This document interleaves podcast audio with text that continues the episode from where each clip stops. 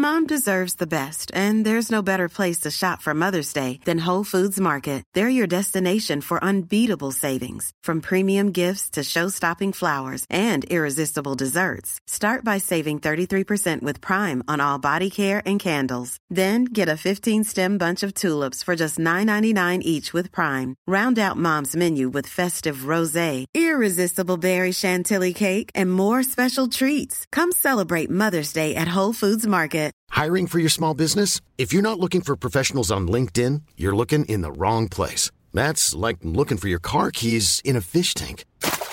LinkedIn helps you hire professionals you can't find anywhere else, even those who aren't actively searching for a new job but might be open to the perfect role. In a given month, over 70% of LinkedIn users don't even visit other leading job sites. So start looking in the right place. With LinkedIn, you can hire professionals like a professional. Post your free job on linkedin.com/people today. This podcast was recorded on Wurundjeri land. We pay our respect to their elders past and present, and to the traditional owners of the game Mangrook, without which our game wouldn't exist. This is Footy Actually, brought to you by Play On Radio. Welcome to Footy Actually, the alternative footy podcast for diehard fans.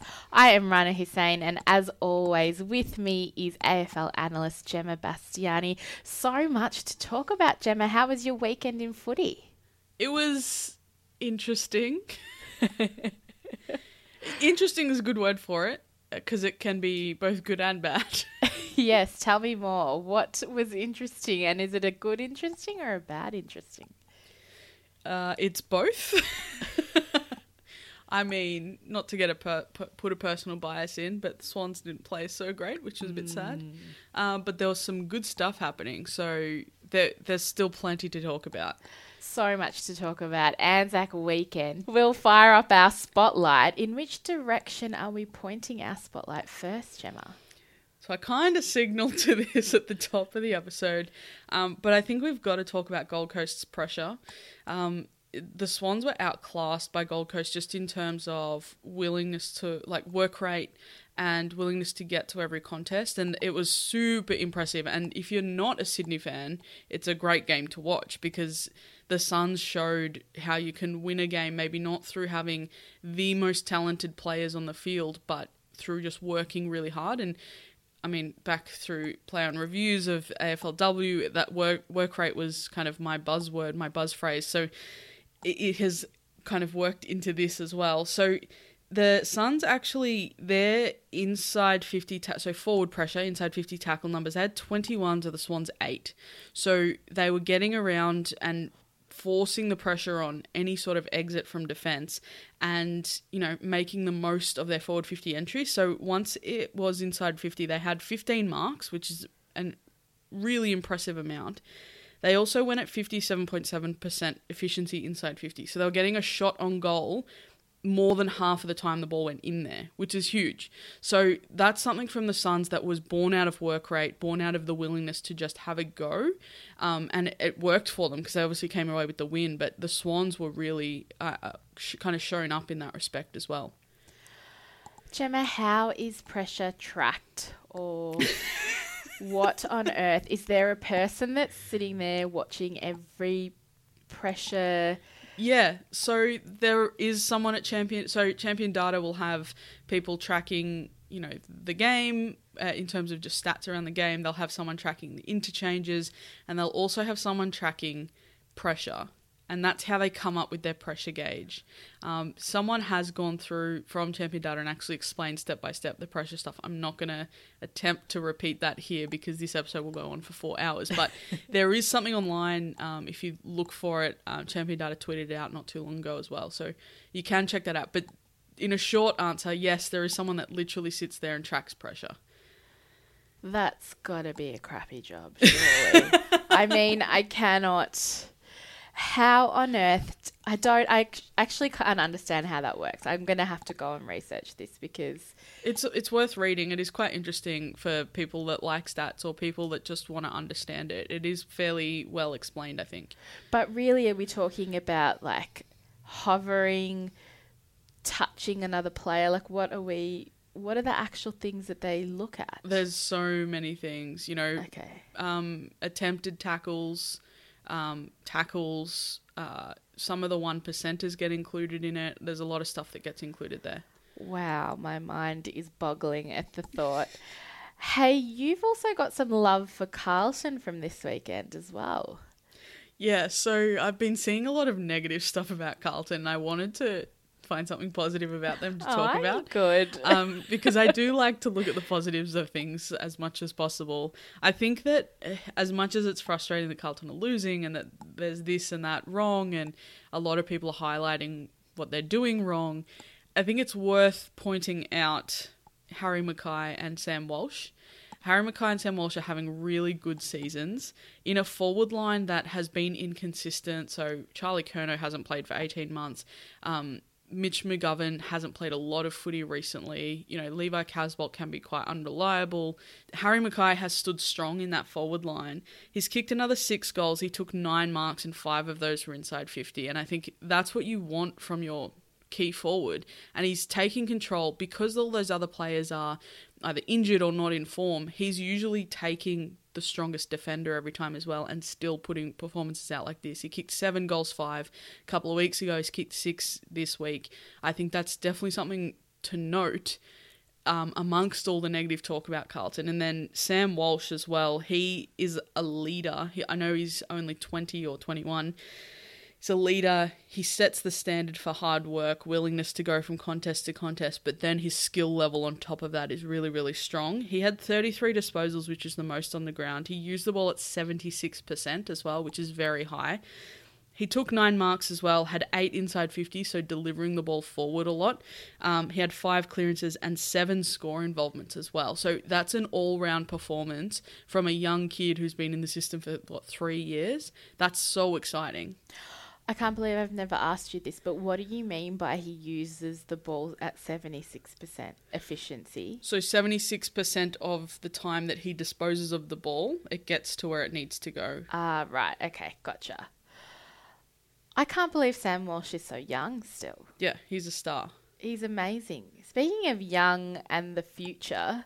my favourite things. Something I've been loving this season are the young pups coming through, and watching the young crop of players step up is actually giving me more excitement this season than watching the older statesmen of the game. Welcome to the club. I mean, I got that feeling in the AFLW as well, but since my focus has sort of turned to AFLM, I've really loved watching the youngsters. Yeah, it's pretty awesome, and a really good example. I mean, we've been talking about it quite a bit. We talked about the Swans young players earlier in the season. We've just talked about Sam Walsh, like a lot of these players. Hawthorn and Adelaide matched or played off against one another. It was probably a game on the calendar that people didn't care too much about looking toward the round, but it absolutely kind of became a game to watch, and I think people were tuning. Like, I didn't have it on initially because I was doing something.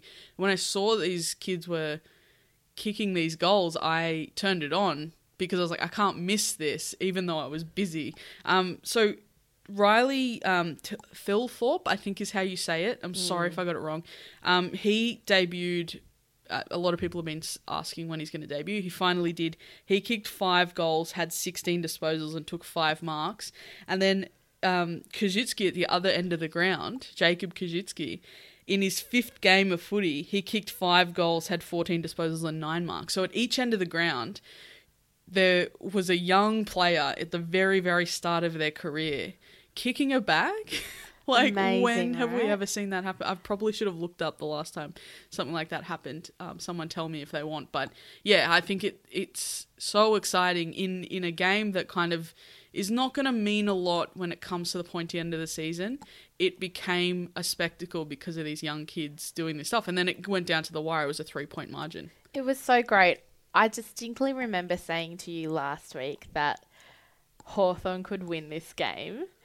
And you shook your head at me, young Gemma, and said, no. And I really am annoyed that I didn't back that instinct because I did tip Adelaide, but I had a feeling Hawthorn would do something special.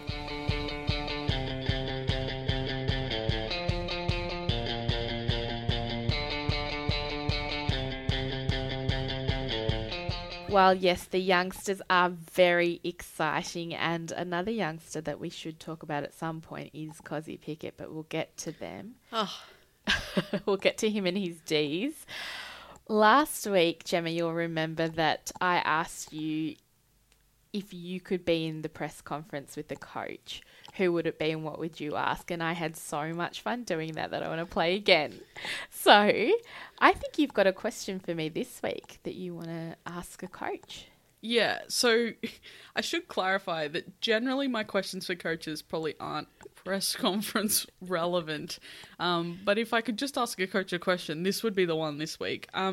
Justin Longmuir, I'd love to speak to him about what has changed behind the scenes to kind of be the catalyst for Sean Darcy's development, because he's having an incredible season this year. Now, bear with me, I have some numbers. Oh. Surprise.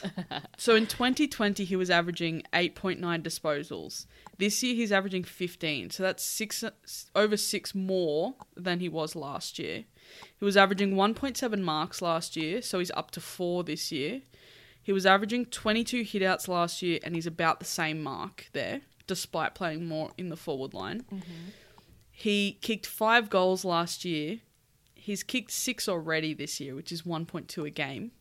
And he was averaging 2 clearances last year, and he's up to 3.6 this year. So the thing that they relied on him for last year, which was the hitouts, as that tall player, he's still doing that to the same standard, but he's lifted all this other stuff. And he's having a real impact. And it's at a time where Fremantle have had tall players kind of get injured and be unavailable for selection. He's picking up that slack well and truly, and it's so fun to watch. Again, another young player who's stepping into their kind of their role a little bit more, and it's a joy to watch, and I would love to know what has influenced that.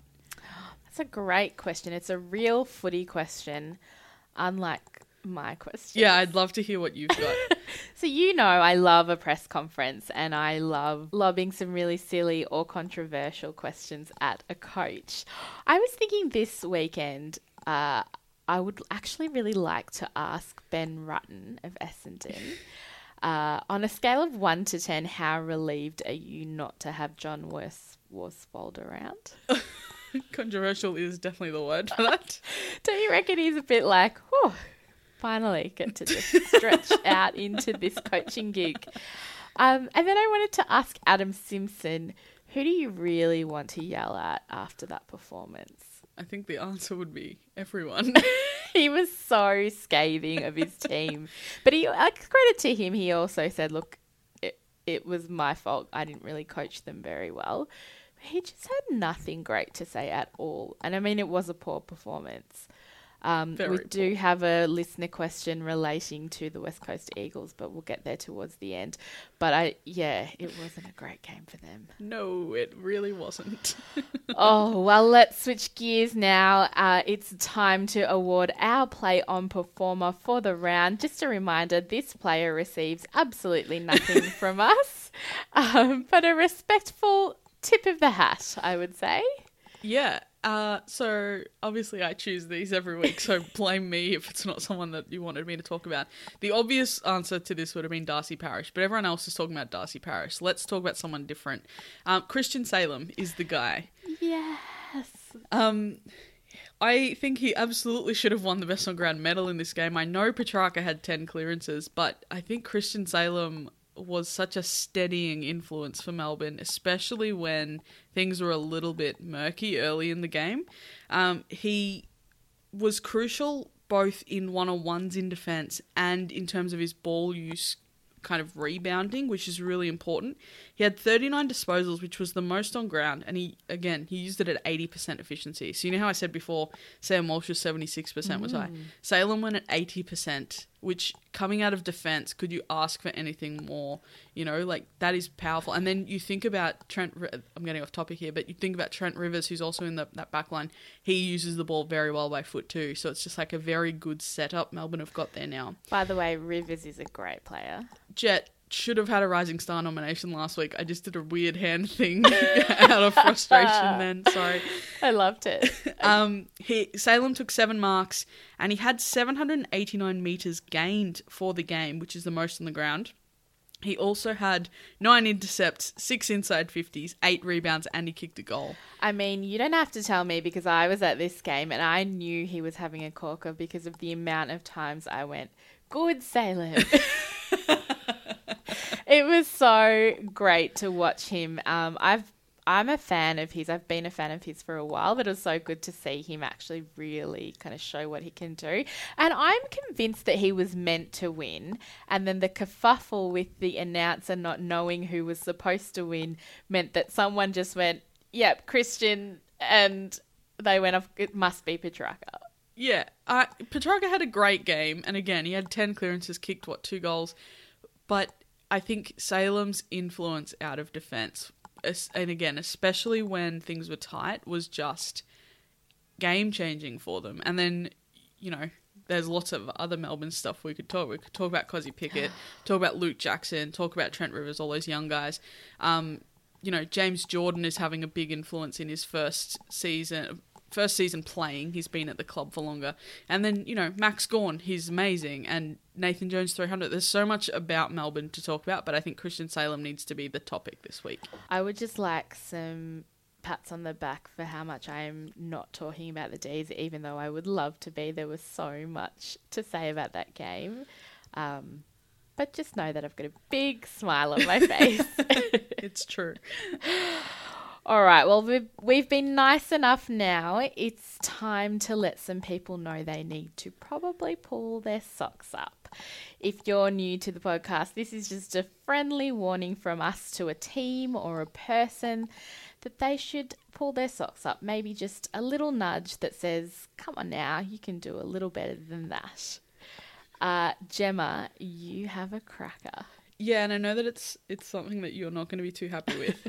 So I'm expecting some resistance here. But I think Richmond's lack of discipline is an issue.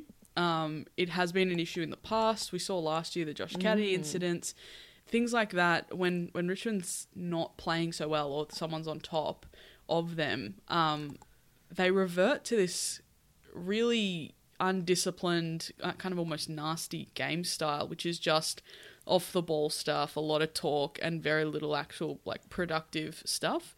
And you notice that when they go out of that, that's when they actually win games. But when they're doing this, very rarely do they win games. And that was really evident in this one. It's just unnecessary. It exerts a lot of energy. And then they give away free kicks in front of goal or in crucial parts of the game where they should really be trying to just win the ball. And it's just stupid to watch. Like, I am no fan of violence on the footy field or melees. I think those shows of strength are so stupid and dumb. Even when teams that I like are doing it, I'm just like, come on now, sort yourself out. Yeah, look, I didn't love it either, and I'm with you on this. The only thing I'll say is that I do understand maybe feeling frustrated and that they weren't really playing. Well, they were getting beaten at their own game. They were, but feeling frustrated can be exerted in different ways. Like, absolutely. Look at, and this is not an example I joyously bring, but look at Joel Selwood when his team is down and he's frustrated that he's not playing very well. He doesn't come out and punch people or grab people by the collar. He comes out and, you know, might win a few free kicks, but he plays good footy to lift his team that way. Whereas I noticed Richmond do the hitting people off the ball stuff a lot more, and it's just, and it happens in AFLW as well, and I hate it in AFLW as well. It's just stupid. Like, you're not actually proving anything to anyone. Whereas if you play footy and do it through footy, you're proving something to someone. It's interesting because I do remember this coming up last year with Richmond, and so off the back of that, I was a bit disappointed to see it, and it was just like, okay, come on, play the game. Did you notice when there was a little melee that happened and Richmond gave away 2 free kicks that Kozzy was pointing to the scoreboard, which I kind of loved, but I also thought, oh, let's not get ahead of ourselves here. You only said that because Melbourne's burnt you too many times before. That's right. It made me really nervous.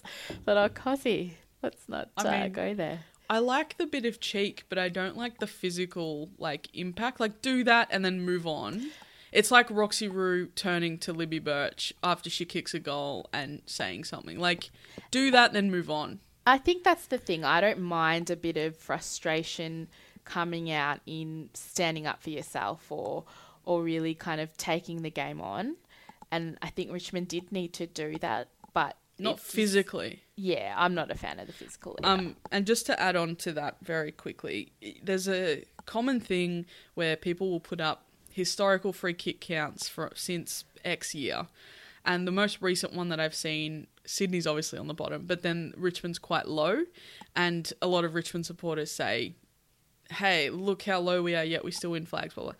They're low because they give away so many free kicks through undisciplined acts. That's what it really is. And this is me making a broad statement. I'm aware. I haven't gone through and looked at every single free kick Richmond's given away since 2010. But they often lose free kick counts in games like this where they do this. They lost it 24-17 in this one. And I can almost guarantee that at least 3/4 of the differential there is through silly things that they did. So you're saying Richmond don't drop their heads, they get aggressive? Correct. Look, I'm going to call out the broadcasters again 2 weeks in a row, which, look, I don't love doing, but no one specific. I'm not going to name names, which is ironic because the thing that I want to call out is broadcasters consistently getting players' names wrong. I feel like we've recently done a play-by-play and broadcasting course with the ABC, which was really cool. And one thing that was highlighted above everything else is accuracy. Mm-hmm.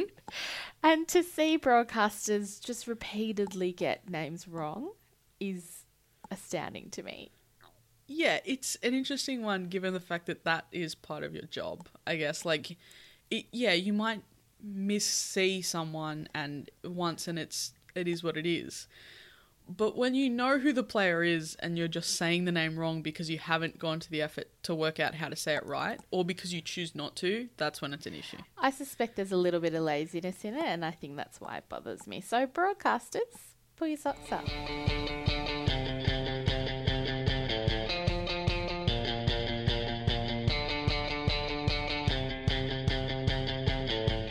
Okay, Gemma, let's look at next round coming up. What game are you looking forward to the most? So, other than watching my own team play and likely lose, I'm looking forward to Brisbane against Port Adelaide on Saturday evening at the Gabba at 7:25 p.m. Australian Eastern Standard Time. I'm very conscious of saying time zones. So this is and this will be controversial statement as well. I think this is the grand final matchup we all wanted last year and didn't get. And they're both kind of hitting form at the same time. Brisbane have found their form. Port have kind of had one poor game and are back up and about. So I'm really looking forward to this. So we talked before about the young players of Hawthorn and Adelaide having a key forward at each end, kicking a lot of goals. In this one, we've got Danaher at one end and Dixon at the other. That is very exciting. Oh, I can't wait. I know, right? And no Lachie Neale will hurt Brisbane, so I think it will be a Port game, but I'm just really looking forward to watching this as a neutral. I can't believe you didn't want a Richmond-Geelong grand final. I was quite happy with that. Oh, raise your hand if you didn't want a Richmond-Geelong grand final last year. Well, speaking of Richmond, I am really looking forward to Richmond versus Western Bulldogs. I think it's the game of the round. Fine. Mainly because I'm really interested to see now what Richmond do without Dusty. He's, of course, out with concussion. He has to serve the 12 days off.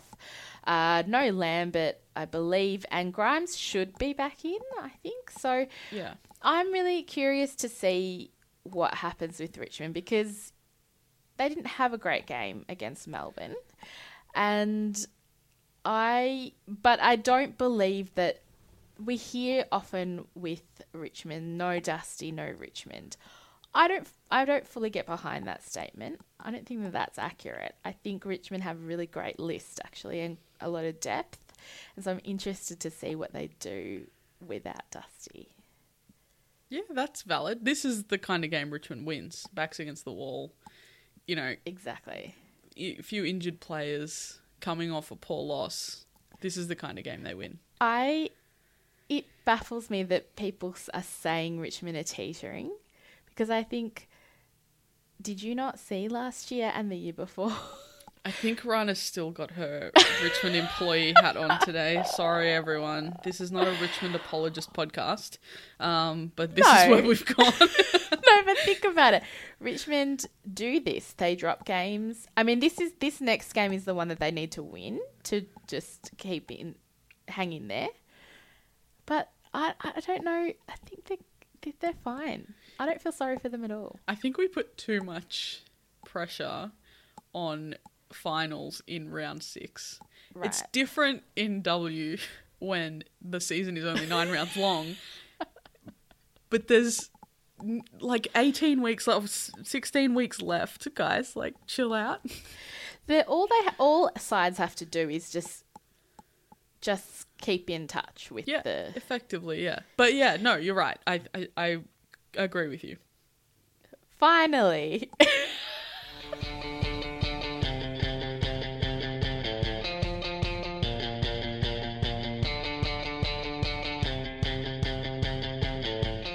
Okay, well, we got some listener questions this week, some of which are very interesting, and I can't wait to hear how you answer them, Gemma. We'll start off with a Melbourne supporter who is asking, lid on or off at Melbourne? Is it too early to trust them? I think everybody's still holding on with Melbourne, even though they've proven themselves against Richmond, which we said last week that they needed to do. I still don't believe. Is that terrible? I think that everyone's lid should be on at this time of the year, no matter what team you are. That's fair. I think they have... I know a lot of Melbourne supporters have some like PTSD from previous years where, you know, they let you down after showing what they can do. Mm. I think this is the... Obviously, it's the first time they've been 0-6 since the 60s, and 6-0. Since the 60s. But I think this is also the first time we've seen consistent footy from them, and fixing the things on a consistent basis that they've done poorly in the past. So the teamwork aspect, so shepherding for one another, actually creating an outlet that is outside of the congestion. You know, including one another in the team rather than being about yourself. All of that is very evident at Melbourne. And then also their ability to fight back from difficult positions and win games, not just sail through ahead the whole time. All of those things are things that have had Melbourne come undone in the past. They've proven every single part of that. So I think you can trust them, but lids should be on for every single supporter, for every single team right now. Yeah, get that great airtight lid back on if you've started to peel it off. How would you like to look 5 years younger? In a clinical study, people that had volume added with Juvederm Voluma XC in the cheeks perceived themselves as looking 5 years younger at 6 months after treatment. Look younger, feel like you. Add volume for lift and contour in the cheeks with Juvederm Voluma XC. Reverse signs of aging by adding volume to smooth laugh lines with Juvederm Volure XC. For important safety information and to find a licensed specialist, visit Juvederm.com. That's Juvederm.com. Not for people with severe allergic reactions, allergies to lidocaine, or the proteins used in Juvederm. Common side effects include injection site redness, swelling, pain, tenderness, firmness, lumps, bumps, bruising, discoloration, or itching. There's a risk of unintentional injection into a blood vessel, which can cause vision abnormalities, blindness, stroke, temporary scabs, or scarring. Talk to a licensed specialist to find out if it's right for you. I'm Sandra, and I'm just the professional your small business was looking for. But you didn't hire me because you didn't use LinkedIn Jobs. LinkedIn has professionals you can't find anywhere else, including those who aren't actively looking for a new job, but might be open to the perfect role, like me. In a given month, over 70% of LinkedIn users don't visit other leading job sites. So if you're not looking on LinkedIn, you'll miss out on great candidates like Sandra. Start hiring professionals like a professional. Post your free job on linkedin.com/people today. I loved that Melbourne absorbed the pressure on Saturday night and then kicked away against Richmond. And I think they have one of the best lists going around. I mean, you cannot deny the talent on that. They just needed to find some balance, which I think they've managed to do this year. In the past, they didn't quite have the balance. So, like, they had the talent, but it wasn't in the right place or wasn't everywhere on the field, whereas now they have a solid forward line that, you know, Sam Wiedemann and Ben Brown are sitting in the seconds because they can't get a game, even though they're kicking goals in the second, like a lot of goals in the seconds. The midfield is obviously strong, but also more versatile than it has been in the past. You know, Jack Viney is playing a bit more time at half forward, which I think is a really good move. I don't know that he plays his best football playing in the midfield the whole time.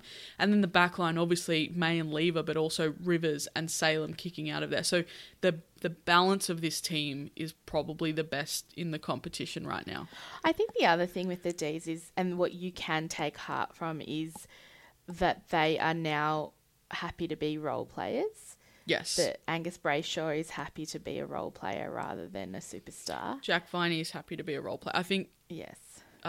There are a lot of players that are like that, but now they've realised, like, the common good. It's like the altruistic thing, isn't it? So we all come together for the common good. That's how Geelong was successful for so long. It's how Sydney have been successful. Like, there's a lot of teams that have, once they realise that, things click.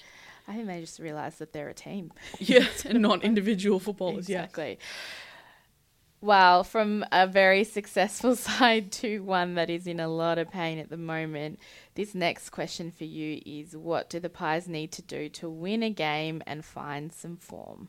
Collingwood need to do what Melbourne, we just talked about, have done, and work out that they're playing for one another rather than playing for themselves. And I think that will go a long way. So there's a lot of heat coming down on Brodie Grundy for some reason. Brodie Grundy isn't the reason you guys are losing, you know, like I think they need to realize their role as part of the bigger team. And I think their coaching panel needs to do that as well. And, you know, they've tried a few things, thrown players around, but it seems really strange to move one of your best defenders into the forward line when your defense is struggling because of injuries and things like that. So maybe some of the moves aren't quite the right moves. I know Darcy Moore is incredible, but, you know, when Jeremy Howe's not back there, you need some more support in defence. So maybe just some the wrong magnets have been thrown. But also, yeah, just playing for one another rather than playing your individual game. And I think that lifts the whole team. And you see it when someone kicks a goal, do you get around them or not? Because that was something that happened at the Saints as well. Jack Higgins kicked an unbelievable goal from the pocket. Not one player got to him. So that's the kind of thing you want to see more of, because even if you're losing, if you're doing that for one another, it'll come right eventually. Absolutely. Two things your comments make me think of. One is that I think Brodie Grundy is a lightning rod for that frustration because of the amount he's getting paid. Well, and the length of his contract. Yes. Yeah. And so I think people regardless of his talent, that has upped the ante for him. And so the feeling is, well, if you're not performing, but we're paying you or you get this amazing deal, you better perform, basically. Well, particularly at Collingwood, who had such a terrible off-season in terms of offloading a lot of players that are playing very well for other clubs right now. But that's a Collingwood issue. That's not a Brodie Grundy issue. No, it's not. And I agree. I think we're all a bit too harsh on Brodie. The other thing it made me think of, what you mentioned, Jeremy Howe. He was at the game on Saturday night watching Nathan Jones play his 300th game. And I had to wonder, how is he feeling now watching the Ds have a 6-0 set start to their season? I mean, I know he's seen some success at Collingwood. Some success, not huge amounts. But I wonder if he was now looking at them play and thinking, why couldn't that be me? Well, I mean, you could probably say that about any player that's left a successful club. But Jeremy Howe left to play in the forward line. He was promised a chance to play forward at Collingwood. That didn't happen. I'd be more upset about that than seeing Melbourne play well now. I mean, he would not get a time in Melbourne's forward line at the moment either. But, yeah, it is he gave a very nice interview, because I obviously watched that game from home. obviously, to everyone apparently. He gave a really nice interview about Nathan Jones and what Nathan Jones means to that club, which is really nice. Well, it was obvious because of the amount of past players that were there watching him. It was actually really lovely to see them get around him. Can I just give a shout out to my brother as well quickly? He's a huge, huge Demons fan. He's, you know, he's an adult. He's not a child. And I was with him on Saturday night, and he was rocking his Nathan Jones T-shirt and just really excited about it. And yeah, seeing him and my mum, another Melbourne supporter, really happy with this win was really, really nice. Oh, I was surrounded by happy days on Saturday night. It was quite delightful. One last question, Gemma. Is it worth worrying about West Coast Eagles, or like Geelong, are they just shaking off some cobwebs? Oh, again, it's so early in the season. Like, you never want to lose by this margin, but it's so early in the season. The Eagles are dealing with some border stuff as well as some injury stuff. Yeah, they're going to have to try some things over the coming weeks given the injuries to Hearn and McGovern in defence. But Barras, is that how you say it? Barras or Barras? I say Barras. Barras. Mm. Someone tell us if we're saying it wrong.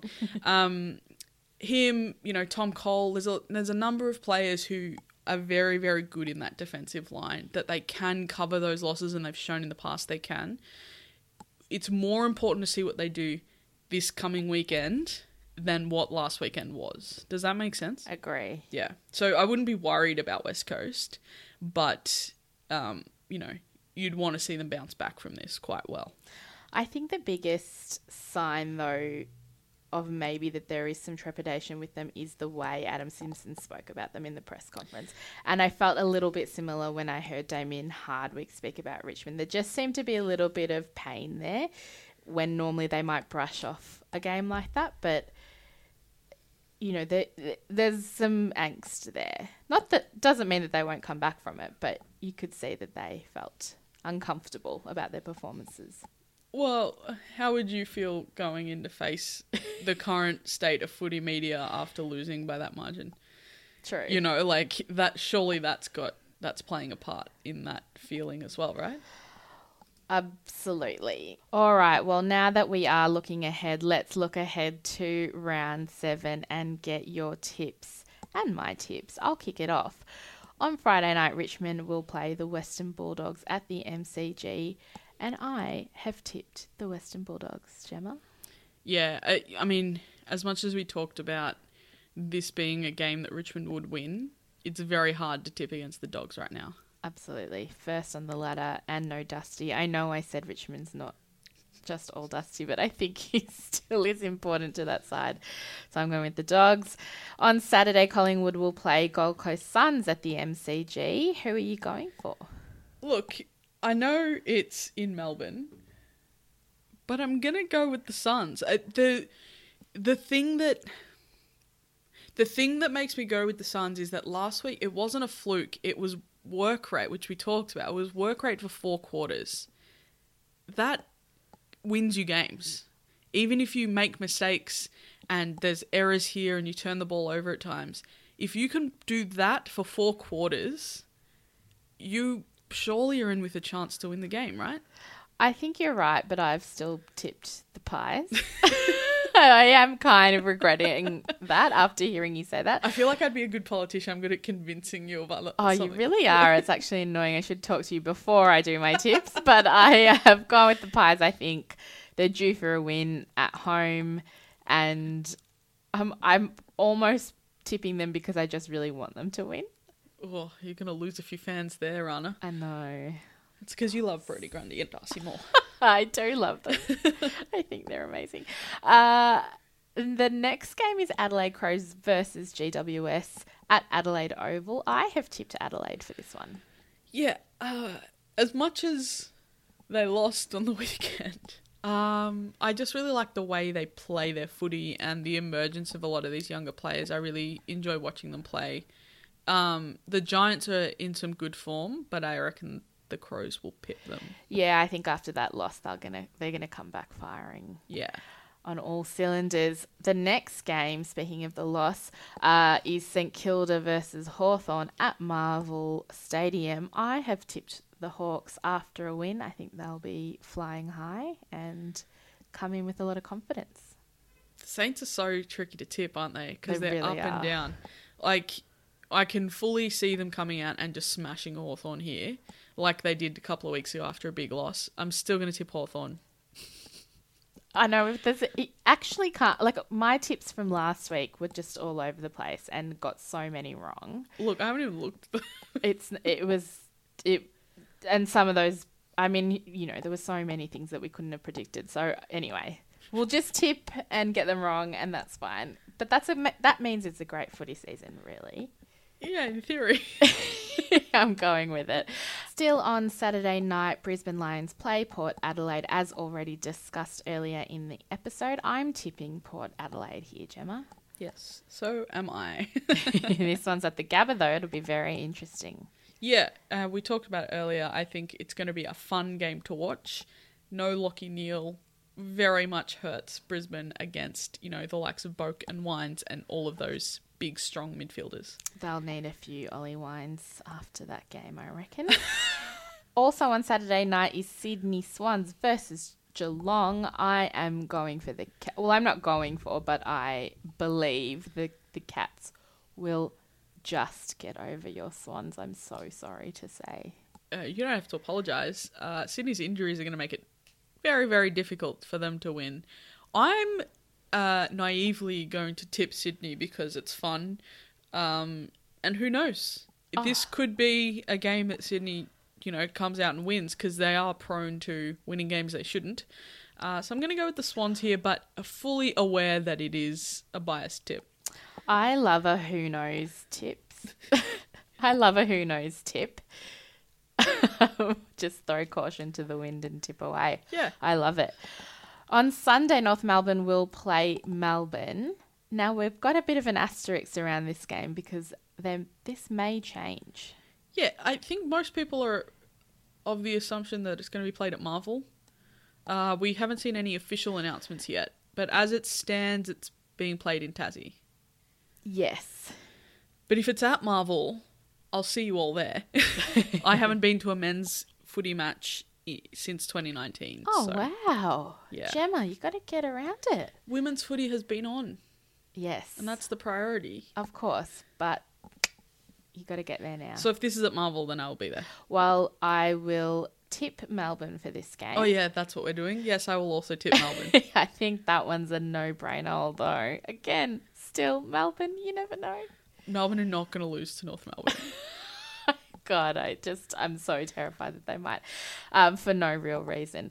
Essendon will play Carlton on Sunday as well at the MCG. I am tipping Essendon after a nice win on Anzac Day. I think they will storm home in this one. See, this is another one that they're just two teams that are wildly unpredictable and torture their fans on a regular basis. I agree. I mean, really, it's anyone's game. Absolutely. I'm going to go with Essendon, but there's every chance Carlton just blow them out of the water. Totally. And then the last game, of course, is West Coast Eagles versus Freo. I'm tipping West Coast after an abysmal game last weekend. I think they're going to be really, really wanting a win, and I think they'll come out firing. I'm going Freo. David Mundy rules all. Sean Darcy is having the season of his career. Andrew Brayshaw is absolutely stepping up to the plate. I love Freo right now. I mean, I always love Freo, but I'm very excited to see them come up against West Coast and potentially get the win here. Shout out to Nat Fife's hair. I don't like it. He can pull his socks up when it comes to his hair. I have no opinions. Well, on that note, I think it's probably time for us to wrap up. We would love to get some feedback, not about my hair comments about players, but your thoughts on the games and what you'd like to hear from us, but more importantly, your questions. So please do write to us. We are at Ranahus on Twitter, at Play On Radio Melb as well. Gemma, where are you? Find me at GL Bastiani on Twitter. That is where I live. Please do like us and rate us. It really helps us. And as I said last week, women's voices talking about men's footy is so niche but so important. And I think Your support could really help us do more and do better. So tell a friend, but review and subscribe really is the best thing you can do for us. Thank you for listening. Who needs love when you've got Footy Actually?